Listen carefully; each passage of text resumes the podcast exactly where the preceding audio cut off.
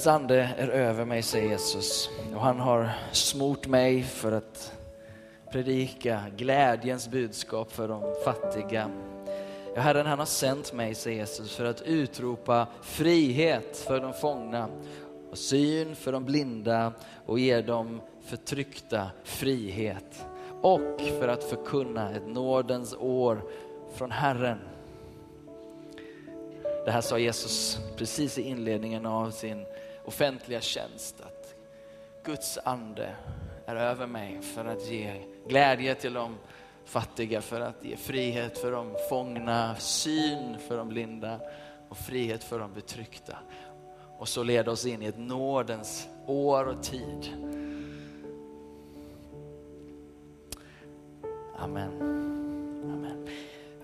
Varsågod och sitt ner den här söndagen. Välkommen till Citykyrkan än en gång om du droppar in sent.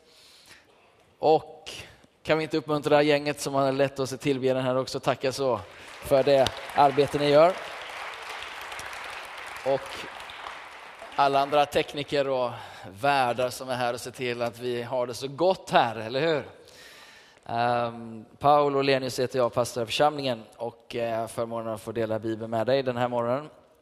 Eller ja, morgon var det länge sedan. Uh, middag. Eh, vi är inne i den här serien vänner, frihet. Eh, och eh, vi kommer ha tre söndagar, det här är den andra.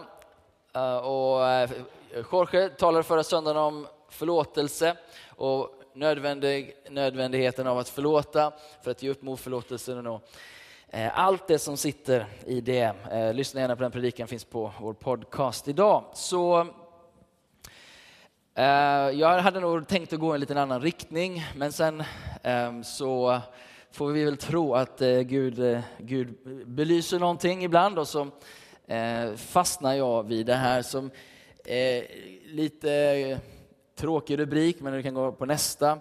Jag hittar inget... Oj då. Aha, det är det som händer. Det är från Powerpoint till eh, Keynote, så blir det mindre storlek. Va? Frihet från stress och otillräcklighet. Känner ni, Känner ni vad glädje det blev i rummet på en gång? Va? Frihet från stress. Det låter väl gött? Frihet från känslan av otillräcklighet. Och jag ska inte göra någon gallup här, men jag skulle tippa på att det är fler än jag som, eh, som bara känner glädje vid det anslaget. Att få uppleva en tillvaro utan stress och utan känslan av otillräcklighet. Ehm, och vi gör det, mina vänner, i en tid ehm, där den psykiska ohälsan eh, fortsätter att växa, bland, inte minst bland unga. Ehm, och vi ser att, eh, jag tror jag läste någonstans att på BUP, då, alltså barn ungdomspsykologiska mottagningen, eller vad det står för, eh, de, eh, de ser att över en tioårsperiod, eh, Jenny får rätta mig om jag har fel, men att man har sett en fördubbling av antal barn som söker hjälp, alltså från 5% till 10% någonstans i vår stad. Vår stad sticker ut också i landet, vi, är, vi mår sämst. Ehm, och, och det här är liksom lite, vad ska man säga, Uh, ja, de här siffrorna. Man kan bara utläsa från alla de här siffrorna att det är många som mår dåligt. Och tittar vi på män så har vi då någonstans 20 procent om man ska liksom hitta en, en, en snitt där och kanske lite närmre 30 procent för kvinnor. Och mitt i den här tiden, mitt i den, den tillvaron lever du och jag. Um, och Jesus kommer in i en sån tid och han säger jag har kommit för att predika ett glädjens budskap. Jag har kommit för att sätta de fångna fria och jag har kommit för att ge syn till de blinda och jag har kommit för att ge de betryckta frihet. Um, och då tänker jag så här att om det Jesus kommer för inte har med den här bilden att göra, då vet jag inte liksom hur eh, världsfrånvända vi är. Om en fjärdedel av populationen lider idag på, på, på det här området och den tro vi lever inte för det första påverkar oss in i psykisk hälsa eh, och att vi sen inte heller kan hjälpa vår granne eller vår medmänniska in på en resa av att få må bra. Ehm, det liksom ställer några saker på sin spets i alla fall för, för mig. Jag läste något annat här i, i veckan. Eh, ett, eh, ett, här får du ett boktips, jag kanske har sagt det innan, den finns tyvärr bara på engelska. Den heter Strengthening the soul of your leadership. Strengthening the soul of your leadership. Väl värt att läsa i den här tiden. Um, jag kommer faktiskt inte ihåg vad hennes efternamn är, hon heter Ruth någonting, någonting. Um, det kanske går att googla på det. Strengthening the soul of your leadership. I det så är det en, en liten research som är gjord av någon um, som heter, Um, det kan jag ju, källor är bra, eller hur? Mikael Cigarelli och det låter mer som något man röker.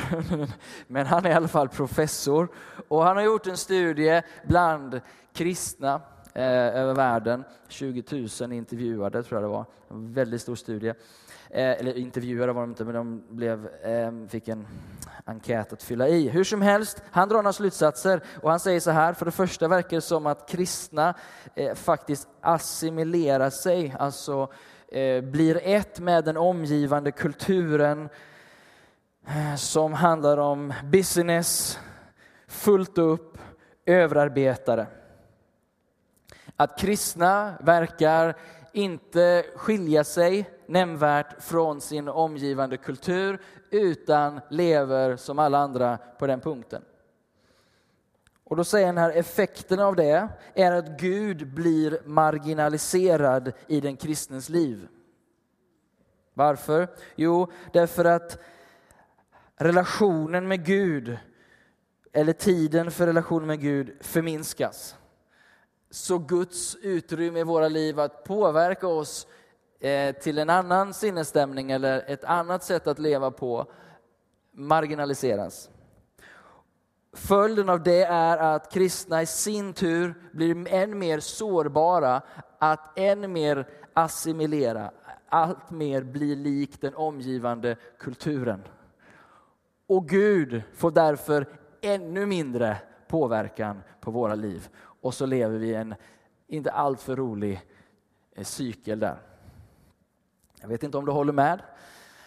I anslutning så säger Cigarelli, det är bara skönt att säga hans namn lite, Eh, säger så här att eh, han också tittar på pastorer och kristna ledare och han, han ser det som är ironiskt och anmärkningsvärt att 65 procent av pastorer och ledare i kristna kretsar upplever att de springer från sak till sak och är överarbetade och har för mycket, är busy. Ehm, och han säger det ironiska är att de som skulle kunna leda eh, utvecklingen i en annan riktning är själva i bojor.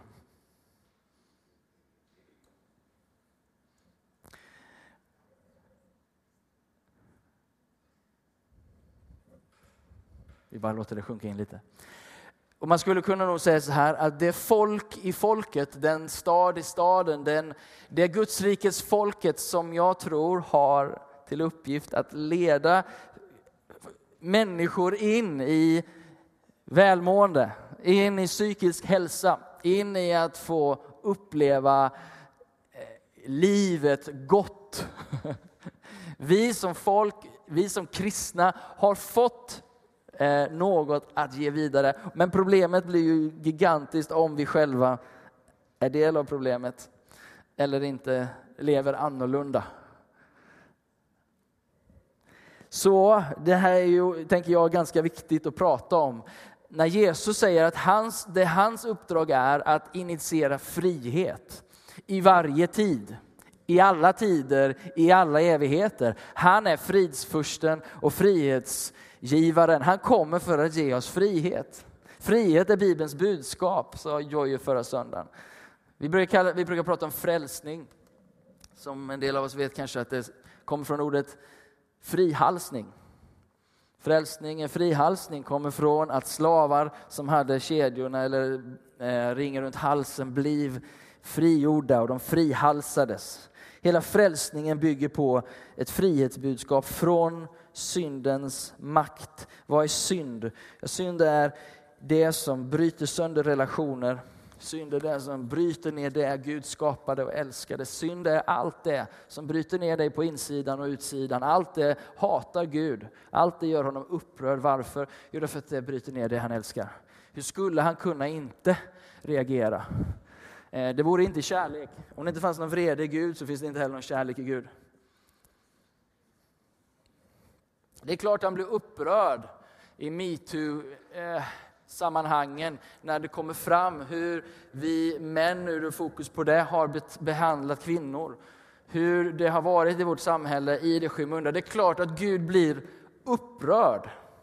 Inte när det kom ut i en kampanj, men när det skedde och den som blev utsatt i stort och i smått, det spelar ingen roll. Gud reagerar för han är en passionerad, nitälskande Gud, säger Bibeln. Han älskar oss på riktigt. Han engagerar sig i ditt och mitt liv på riktigt. Och han tar de svagas ståndpunkt på riktigt. Han stiger in i, fallet med den prostituerade kvinnan och tar hennes strid. Va? Och Det är två saker som händer där. Det ena är att vi alla skulle kunna sätta oss i syndarens ställe och säga jag också har syndat, är en syndare. Jag också är skyldig. Inte någon i det här rummet kan komma med sitt fläckfria CV inför Gud. Vi behöver i den bemärkelsen vara i synderskans ställe och få uppleva vad Gud säger till oss. Du är förlåten. Du är fri. Inte heller jag dömer dig. Jag kommer inte för att döma. Gud kommer inte för att banka, han kommer för att frigöra. Men vi är också i fariséns kläder, där vi gärna vill kasta stenarna. Och Gud är ju förunderlig för han kan ha båda sidor samtidigt. Och det är lätt att kasta usch och fy. Eller hur? Men vi måste vara medvetna om att this is me too. Och vi är i det. Och det är bra att förövaren ställs inför faktum att det här har blivit gjort och det här är kanske straffbart, det här är helt fel och, och ta konsekvenserna av det. För vi måste få en ordning i samhället. Vi måste skydda de små, de svaga, de utsatta, eller hur? Och det måste vi göra genom lagar. Så länge vi lever på den här jorden så behöver vi rättfärdiga lagar för att ett land ska fungera. Men ingen av oss mår bra av att sätta oss på fariséns stol och peka ut domar och vara den som är utanför det här systemet. Metoo innebär att varenda både, både kristen och okristen sitter under samma nåd och behov av samma frälsare. Och vi alla har gått bet. Vi har tyvärr missat målet. Och det är ju ingen, det är bara liksom någonstans en ärlig process att få inse det.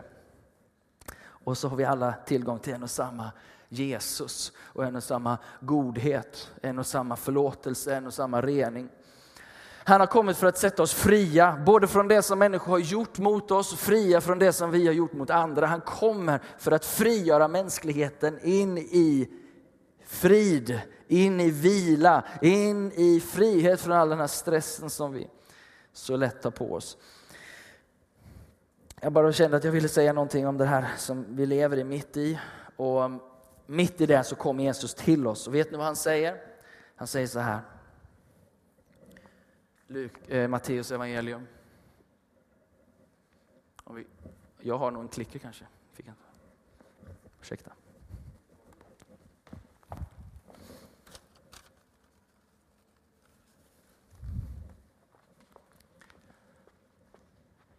Jag har ju börjat med det här nu så det är... Jag kan bara säga så här.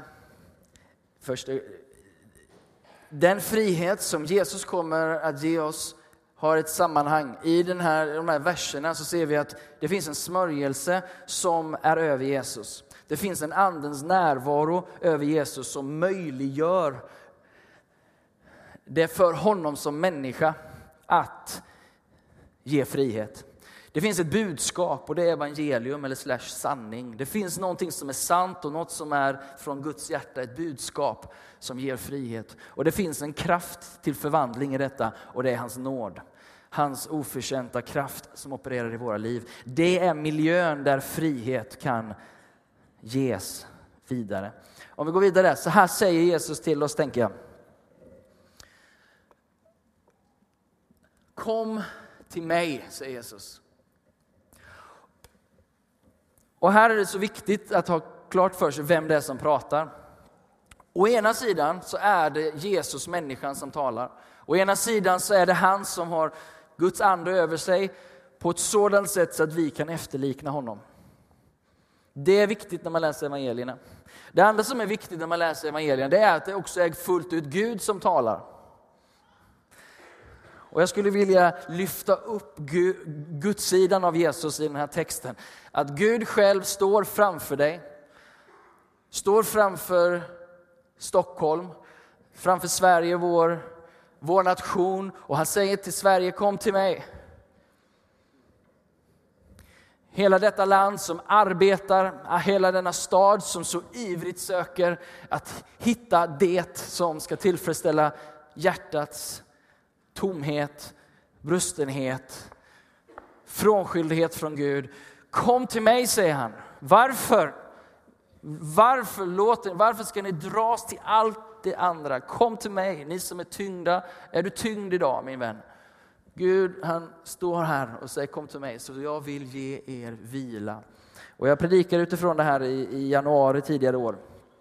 Om någon minns det, så pratade vi om det ordet vila att det grekiska ordet är paus, anapausis. Kom så ska jag ge er paus. Och så säger han, inte att vi ska bara springa omkring och vara helt oreliga och oansvariga, utan han säger att ja, men det finns ett ok. Det finns en börda som är anpassad för dig, Paul, och för dig och för den här staden. Det finns ett ok som, ja men du behöver lära av mig. Du behöver lära av mig, du behöver följa mig, du behöver inte bara få ett möte med mig på söndagen, men du behöver lära av mig i vardagen hur du och jag kan leva det här livet som han har skapat oss att leva. Jag är ödmjuk och mild, säger han. Det kommer ifrån en, en ödmjuk, en mild ton och det kommer från en, en nådesrik, ett nådesrikt hjärta. Och konsekvensen är att vi ska få finna ro för våra själar. För han säger att hans ok är milt och hans börda är lätt. Halleluja. Yes, hans ok är milt och hans börda är... Vad är Jesu börda?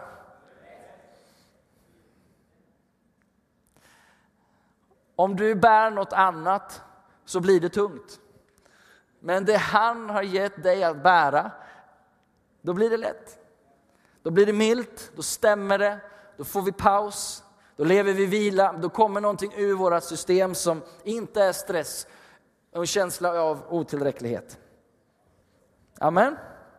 Det här är ju inga jätte-rocket science, eller hur? Men, men vi lever i en tid där vi behöver påminna oss om de grundläggande sakerna. För det blir, om vi är i den här andra cirkeln som jag pratade om, att vi faktiskt assimileras till vår kultur, blir lik den, så tappar vi umgänget med Gud. Om vi tappar um-, umgänget med Gud så tappar vi också förmågan att påverka, eller vi snarare blir påverkade av vår omgivande kultur. Så här står det i den här eh, översättningen som Jojel förespråkar.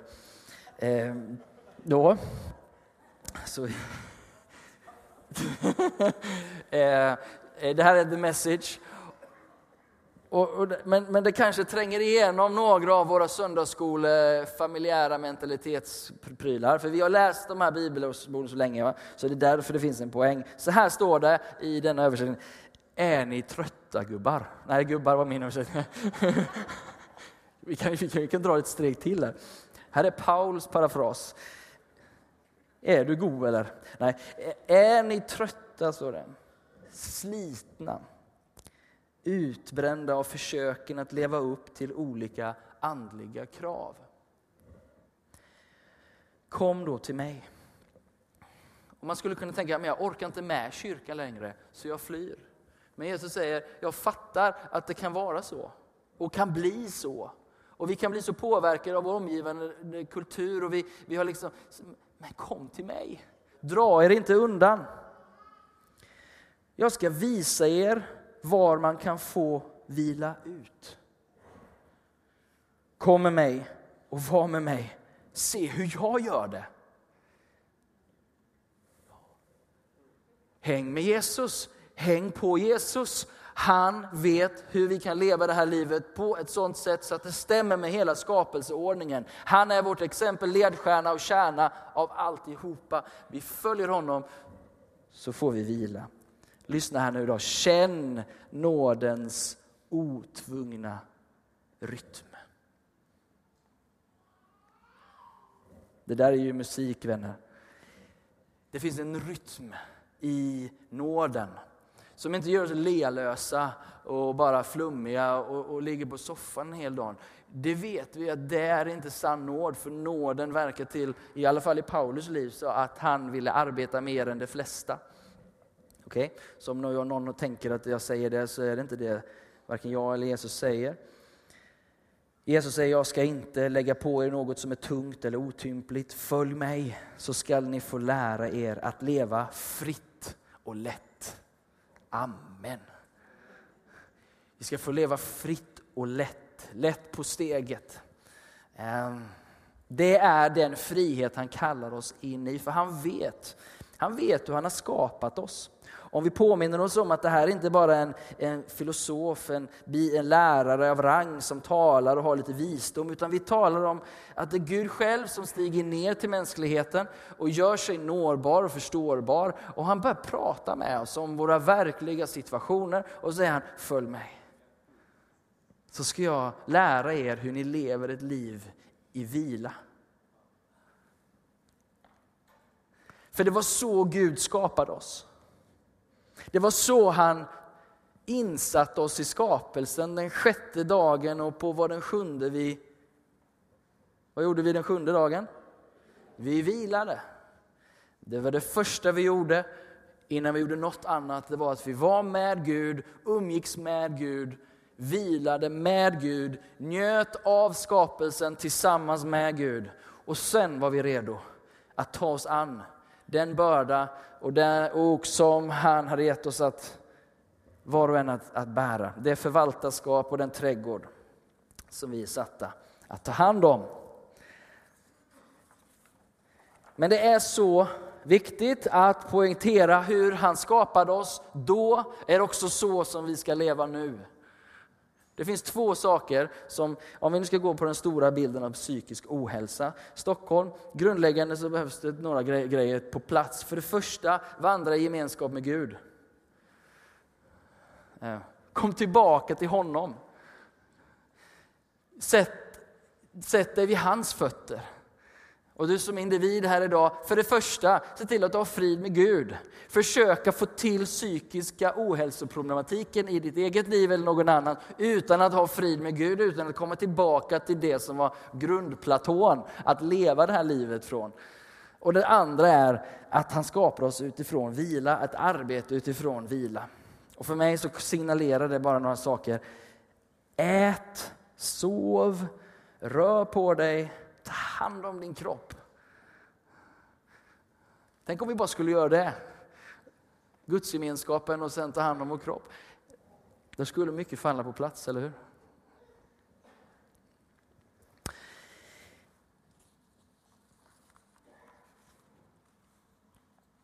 Hebreerbrevet kapitel 4 och vers 9.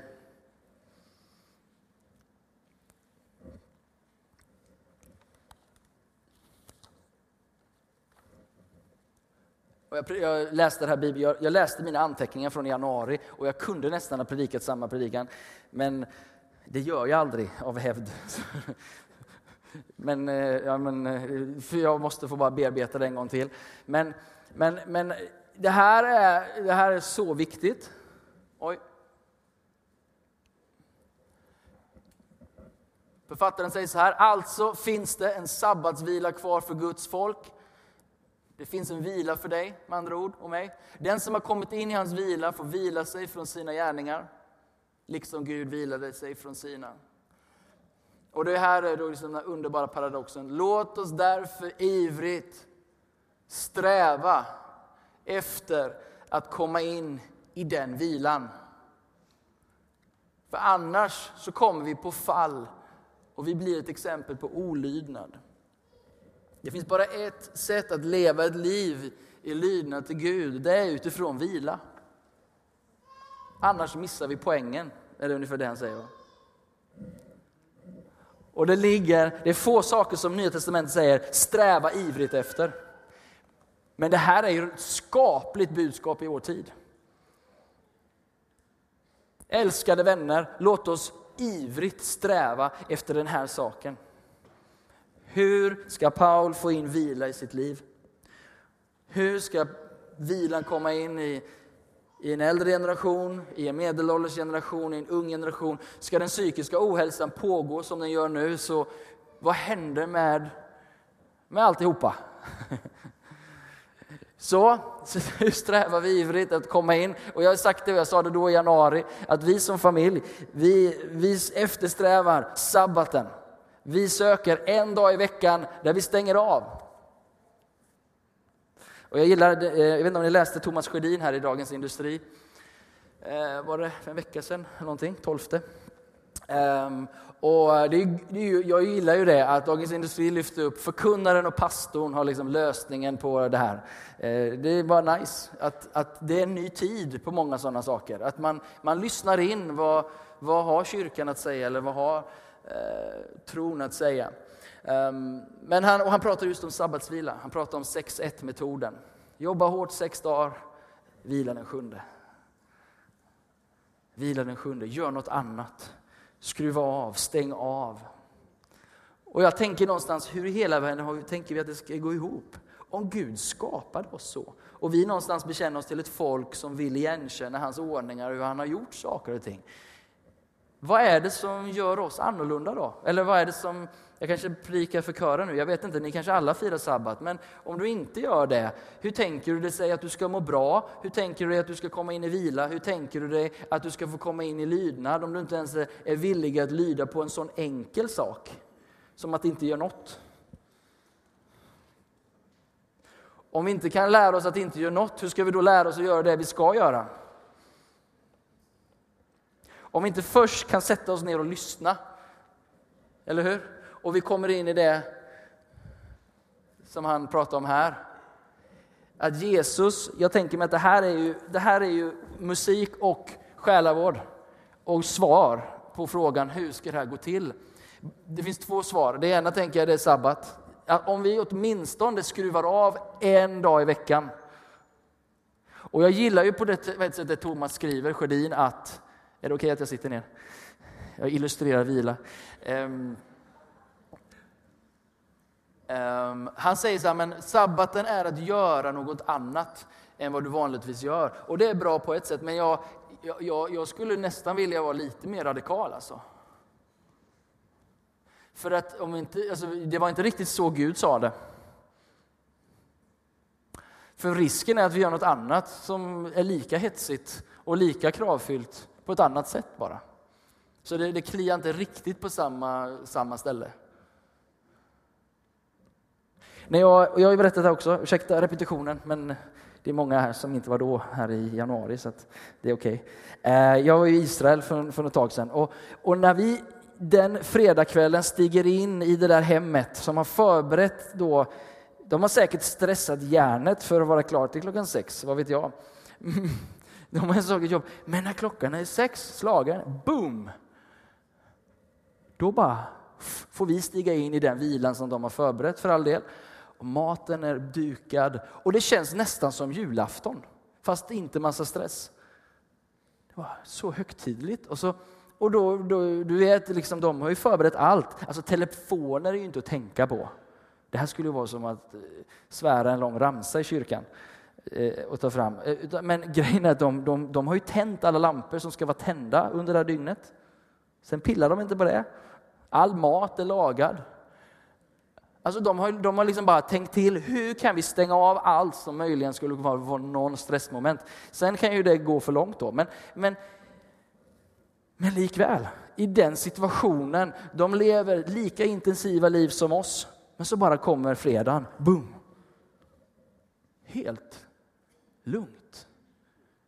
Helt lugnt. Man är med varandra, man umgås, man tillber, man ber, man umgås med vänner under den, den på något sätt liksom fredade zonen. Och det som är så underbart är ju att hela samhället är sånt. Nu har inte vi det så. Men jag funderar på hur vi kan tillämpa det. För det var så Gud skapade oss, att på den sjunde dagen vila. Så det är det ena. Och det kanske är det viktigaste.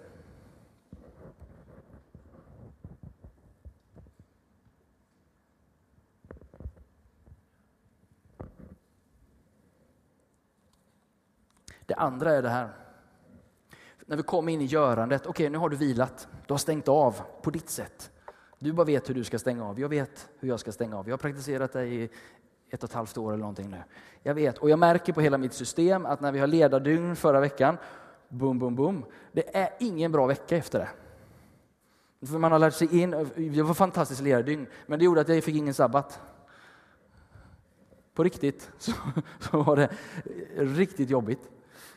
Och det har ju också att det är november och att man har extra behov av vila då. Men, men hur som helst, eh, utifrån vila sen, utifrån eh, att vi har hittat en, en, en, en, en, en rytm i livet och ska vi ut och då tänker jag det här är evangelium för mig. Att hitta oket i vardagen, att hitta det du och jag ska göra i vardagen, att få göra det som Fadern gör. Att vi får ta Jesus på orden. Han säger kom lär av mig hur ni ska leva. För det första vila en dag i veckan. För det andra när ni sen går ut, gör inte bara allt. Gör bara det. Bär det oket, plocka upp det som jag... Det var bara underbart, ett barn som jular under predikan. Det är så härligt att bara vara så befriande. Vi, vi, vi, behöver lite mer frihet, hur som helst, förlåt mig. Men eh, vi ska in i det Fadern gör och sätta fokus på det. Paul ska in i det Fadern gör. Och i det, så när jag gör det Fadern gör, då, där finns inte stressen. För det vilar inte på mina axlar, det är inte mitt att bära. Utan det är mitt att tjäna i, mitt att medskapa, med, vandra med Gud, medarbeta med Gud. Det finns ju inget ljuvligare än att få medarbeta med Gud i sin vardag. Eller? Det är på svenska jag läser, det är inte grekiska, utan det här är, det här är liksom ganska förståeligt. Och jag tänker mig att det går att urskilja om vi lever i vila. Problemet som händer, tänker jag, det är i vår business, i vår upptagenhet och tempo. Vad är det som händer då? Vi tappar sikten, eller hur? Vi blir grumliga både i hjärnan och i synfältet. Och vad som händer då är att, oj du behöver mig, och så ska jag hjälpa dig. Oj, oj, oj, här är någon som ringer på mig. Åh, jag har inte ringt Roine. Just det, jag glömde det också. Åh, nu har jag 17 obesvarade mejl. Jesus! Uh. Och så, vad är orienteringen? Orienteringen är helt extern, helt behovsstyrd. Och det var inte så Jesus vandrade. Han kunde vandra in i ett, i ett folkhav och han någonstans, på grund av att han vandrade i vila, kunde gå in i det som Fadern gjorde i rummet. Och så var det bra. Och så var det tillräckligt. Är ni med? Hur kan du tillämpa det i din vardag? Hur kan jag tillämpa det? Hur kan det bli sättet vi lever att få andas? Åtminstone en dag i veckan. Det här bör ju vara en livsrytm. Men om jag tänker så här att om vi kan skruva ner alla intryck en dag åtminstone, allt stimuli, allt socialt mediatrams, och vad det nu än kan vara som bara pockar på vår uppmärksamhet hela tiden. Och kanske det finns en möjlighet för ett andens folk att vara profetiska i den här tiden. Då kanske det är möjligt för oss att börja urskilja vad faktiskt Fadern gör. Då kanske vi skulle kunna vara lite mer spot on. Då kanske vi skulle kunna också få se lite mer resultat, vad vet jag? Vi kanske skulle kunna se mer hända än om vi sprang på varenda boll. Men jag tänker mig att hur ska ett folk kunna vara profetiskt urskiljande? Och är du ny i gamet så betyder det att Gud talar i nuet och faktiskt leder oss på olika sätt i vardagen. Profetiskt kallar vi det. Men hur ska vi vara profetiska om vi är urlakade, utmattade, på gränsen till utbrända? Och är du här idag och har det så, så har jag inte sagt något av det här för att liksom trycka på dig och säga usch och fy på något sätt. Tvärtom. Utan att vi är i det här tillsammans. Och jag är en del av problemet precis som du, men vi måste få våga tala om det här. Och säga att det måste finnas ett annat sätt att leva. På samma sätt som vi längtar efter att se Guds härlighet manifesteras här på söndagarna i större mått, ja. Men om den härligheten inte levs ut i frid och relationer på måndagen, vad har det då för nytta? Vilan är någonstans där, där liksom järnet slipas eller eh, systemet eh, konfigureras eller någonting sker som är absolut nödvändigt för att vår vandring i vardagen ska kunna få vara något åt det här hållet åtminstone. Där Fadern verkar i din och min vardag och du och jag samverkar med honom i vår vardag. Vare sig du är ute och städar i din vardag, vare sig du är mamma eller pappa ledig i din vardag, eller om du har ett chefsjobb i din vardag. Vad du än är, vad du än gör, så gör Fadern någonting i din vardag. Och jag tänker att för att du och jag ska kunna vara spot on, så behöver vi hitta vilan. Ett halvt amen på det, eller?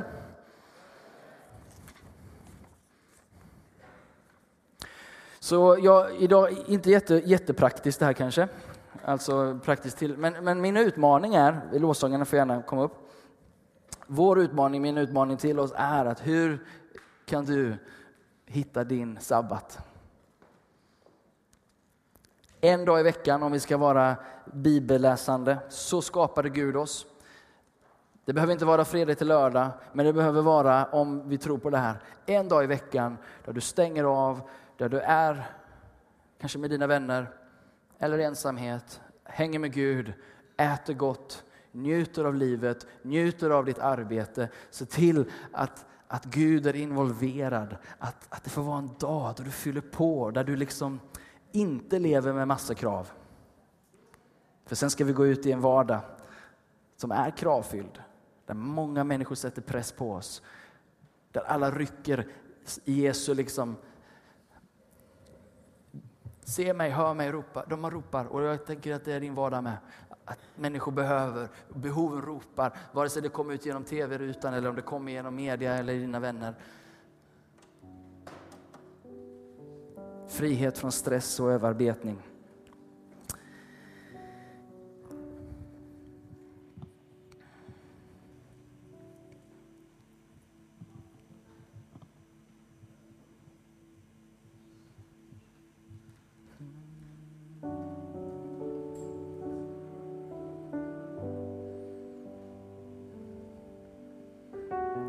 Frihet.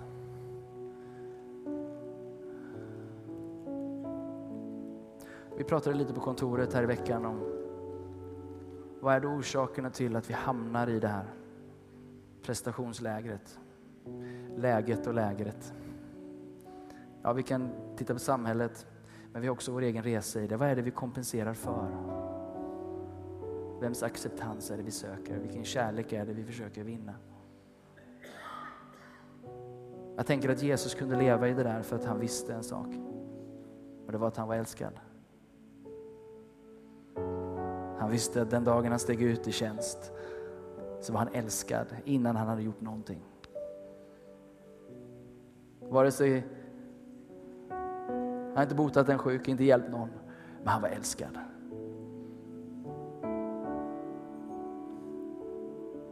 Vet du att du är älskad? Vet du att himmelens Gud älskar dig? Och innan du hinner göra något så säger han, det här är min dotter som jag har mitt välbehag i. Att Gud har sitt välbehag i dig. För att du är du.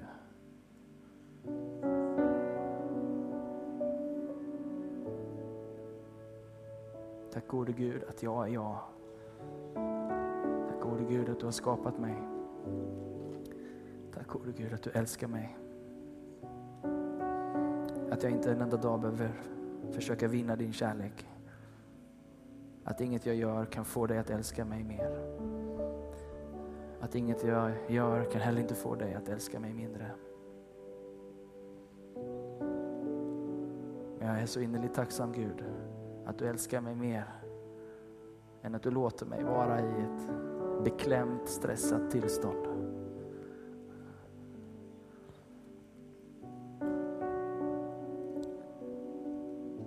Kom till mig, säger Gud, så ska jag ge dig vila.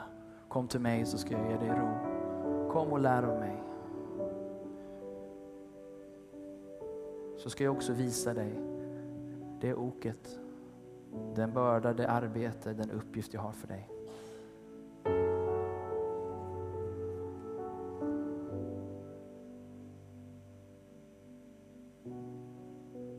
Kommer inte älska dig mer eller mindre.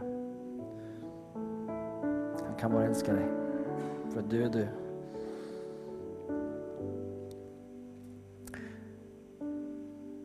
Om du är här idag och inte vet med dig att du har en gudsrelation. Det jag säger idag låter bra och det, det rör vid dig men du vet inte om om du har en relation med Gud eller en frid i den relationen eller vart du står i förhållande till himlen. Det var därför Jesus kom. För att få ställa dig, återställa dig till en unik relation med Fadern själv. Den här dagen så kan du få bara ta emot det Jesus har gjort för dig så att du kan få bli ett Guds barn. För det är det vi pratar om idag, att få vara ett Guds barn. Det är helt makalöst. Att få leva på platsen där jag är älskad, där jag vet att jag är ett barn, att himmelens och jordens skapare är för mig, är med mig och genom sin ande bor i mig. Huh. leva utifrån det, då kan man leva i vila. Men om du inte vet det idag så kan du få en överbevisning eller en visshet här inne att det är så. Finns du här idag medan du sitter och du hör det jag säger. Jag vill bli ett Guds barn idag och jag förstår att jag kan bli det genom Jesus.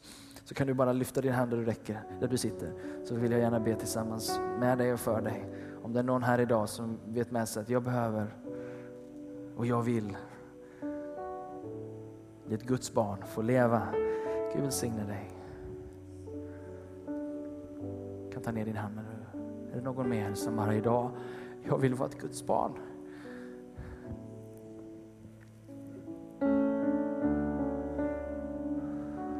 Gud är här. Och Jesus säger, jag kommer inte för att döma, jag kommer för att frälsa, jag kommer för att frisätta dig, frigöra dig. Är det någon mer som bara vill ta emot den frigörelsen idag? Att få lägga det bakom sig. Det hårda arbetet i egen kraft och stiga in i Guds kraft.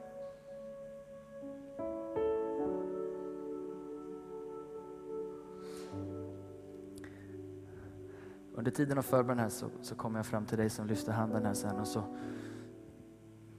se om du kommer någon så vill du gärna se till att du får dela din, din, ditt beslut med någon. Uh, har vi fler kunskapsord som